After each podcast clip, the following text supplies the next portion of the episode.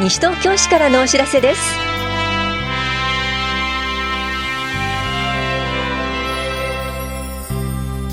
今日は補助金負担金の概要の公表、空き家相談会などについてお知らせします。インタビュールーム、お話は危機管理室の小林雄二さん。テーマはいちがつじゅうごにちからにじゅういちにちまでは防災とボランティア週間、いちがつじゅうしちにちは防災とボランティアの日です。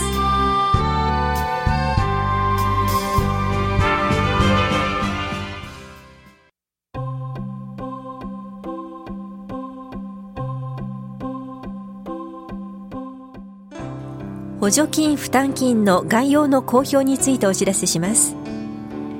市にはどんな補助金があるのだろう、補助金を使ってどんなことが行われているのだろう、そんな声にお答えして昨年度に支出した補助金負担金の事業目的補助内容や補助金を受けている主な団体の概況などを公表しています。資料は両庁舎いっかいの情報公開コーナーと市のホームページでご覧になれます。田無庁舎企画制作課からのお知らせでした。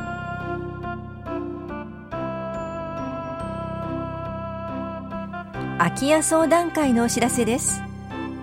市内にある空き家の所有者などに対して市と協定を結んだ各専門家団体による個別相談会を開催します。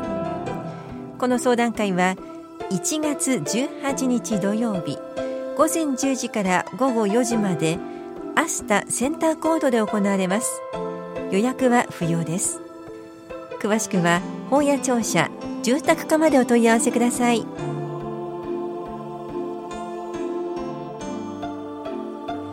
ァミリー学級のお知らせです。初めて父親母親になる方のためのみっかかんの教室です。いちにちめは妊娠中の生活と健康、ふつかめは赤ちゃんのお世話について、みっかめはマタニティクッキングです。参加できるのは西東京市在住で初めて父親母親になる方です。妊婦のみの参加も可能です。みっかめは妊婦のみとなります。出産予定日がごがつろくがつの方を対象にしただいじゅういちコースはにがつなのか金曜日とにがつにじゅうににち土曜日のごぜんくじはんからごごれいじはんまで保谷保健福祉総合センターで、さんがつむいか金曜日ごぜんじゅうじはんからごごれいじはんまで田無総合福祉センターで行われます。受講ご希望の方はコース番号、出産予定日、病院名、パパの参加予定日などを明記の上、はがきかメールでお申し込みください。申し込み期間はいちがつとおかからにじゅうよっかまでです。お申し込みお問い合わせは市役所健康課ファミリー学級までどうぞ。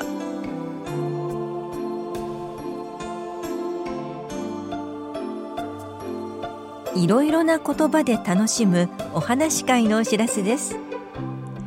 日本語、英語、中国語、韓国語で絵本の読み聞かせを行います。外国の紹介やゲームもします。子ども用紙はさんさいいじょうを対象にいちがつじゅういちにち土曜日ごぜんじゅういちじから正午まで芝久保図書館で行われます。なお未就学児は保護者が同伴してください。定員はさんじゅうにんで先着順となります。詳しくは芝久保図書館までお問い合わせください。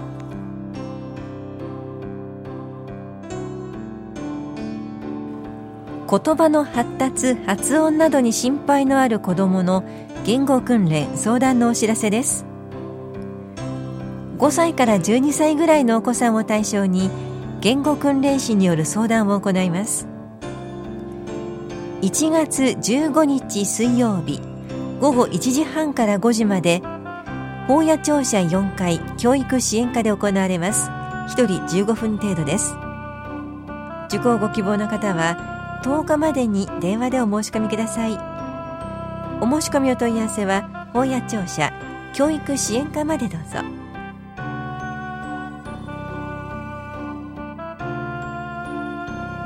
地元農産物の即売会にお出かけください。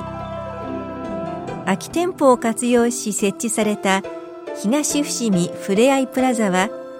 地元市民の方を中心とした運営団体によって地域活性化を目的とした事業を行う拠点となっています。地元農家の皆さんに協力いただき、収穫されたばかりの野菜や鉢花の即売会を毎週金曜日午前くじから開催しています。完売次第終了となります。またこの他にも、地域の利便性向上を目的として、市の行政サービス機器、住民票等自動交付機、図書貸し出し端末、公共施設予約管理ロビー端末や図書返却ボックスを設置しています。また広さななメートルからよんメートルほどの事業スペースをサークルなどの団体へ貸し出ししています。詳しくは東伏見ふれあいプラザまでお問い合わせください。産業振興課からのお知らせでした。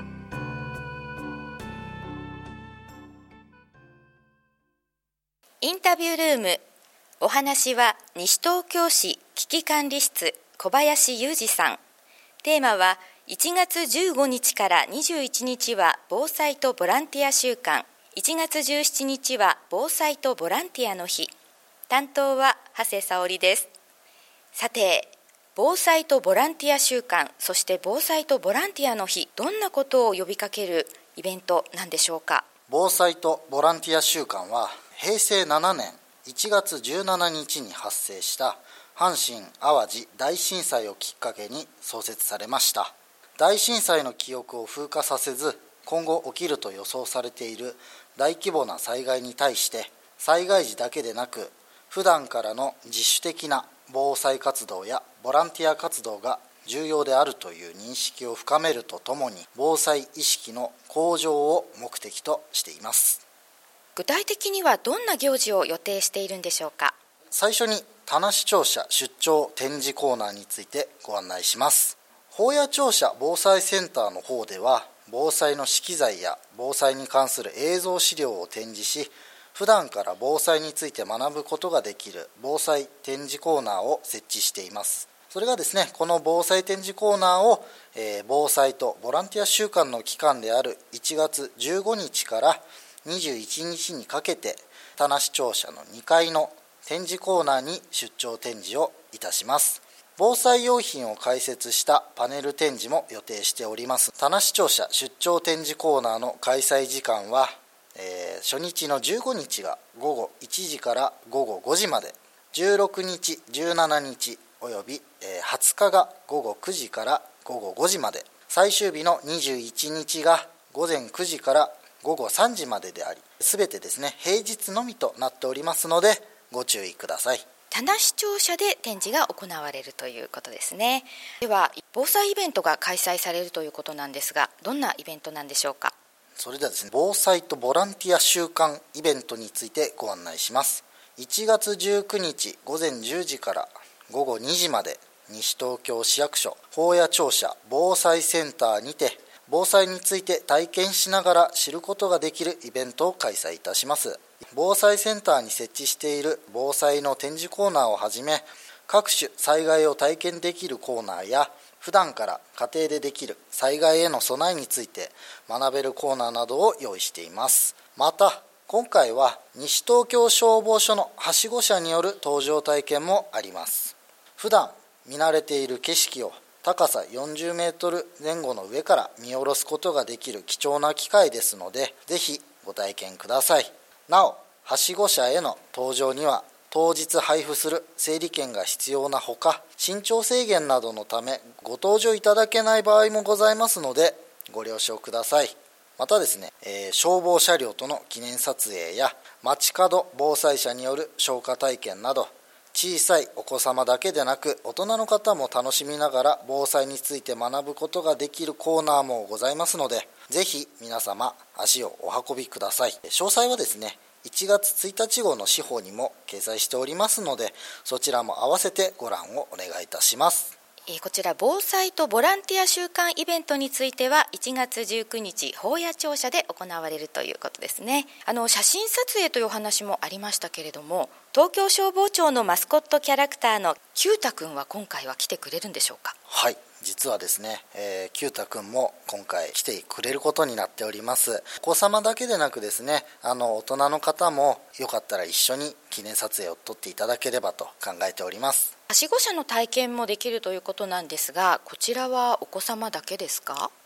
こちらもですね、お子様だけでなく大人の方も、えー、登場することができます。ただですね、高いところが苦手な方だったりとか、えー、心臓などの持病をお持ちの方などは当日登場ご遠慮いただく可能性もございますので、そちらもあらかじめご了承をお願いいたします。では改めてイベントの日時と開催場所、お問い合わせ先を教えてください。いちがつのじゅうごにちからにじゅういちにちまでが田無庁舎における出張の展示コーナー、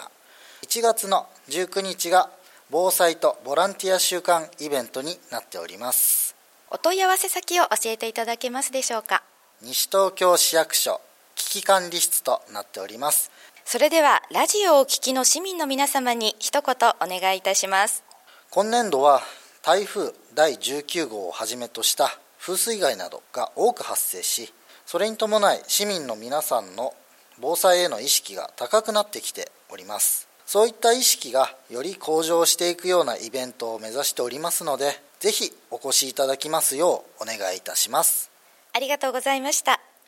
インタビュールーム、テーマはいちがつじゅうごにちからにじゅういちにちは防災とボランティア週間、いちがつじゅうしちにちは防災とボランティアの日。お話は西東京市危機管理室小林雄二さんでした。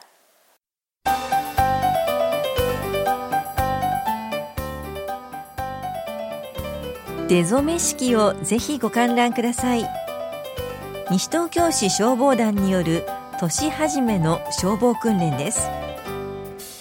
出初め式は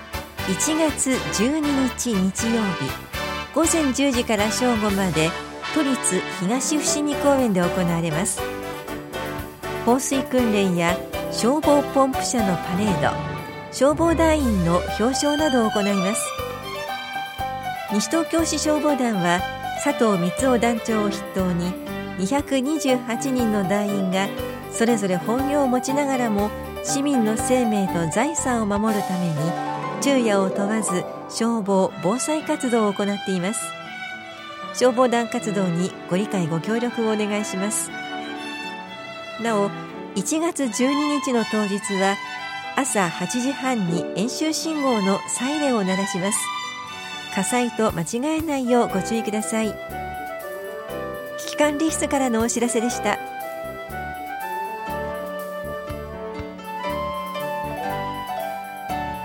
この番組では皆さんからのご意見をお待ちしています。 エフエム 西東京、西東京市からのお知らせ係までお寄せください。またお知らせについての詳しい内容は広報西東京や西東京市ウェブをご覧いただくか、西東京市役所までお問い合わせください。電話番号は ゼロよんにーよんろくよんのいちさんいちいち ゼロよんにーよんろくよんのいちさんいちいち 番です。以上、西東京市からのお知らせ、亀井さゆりでした。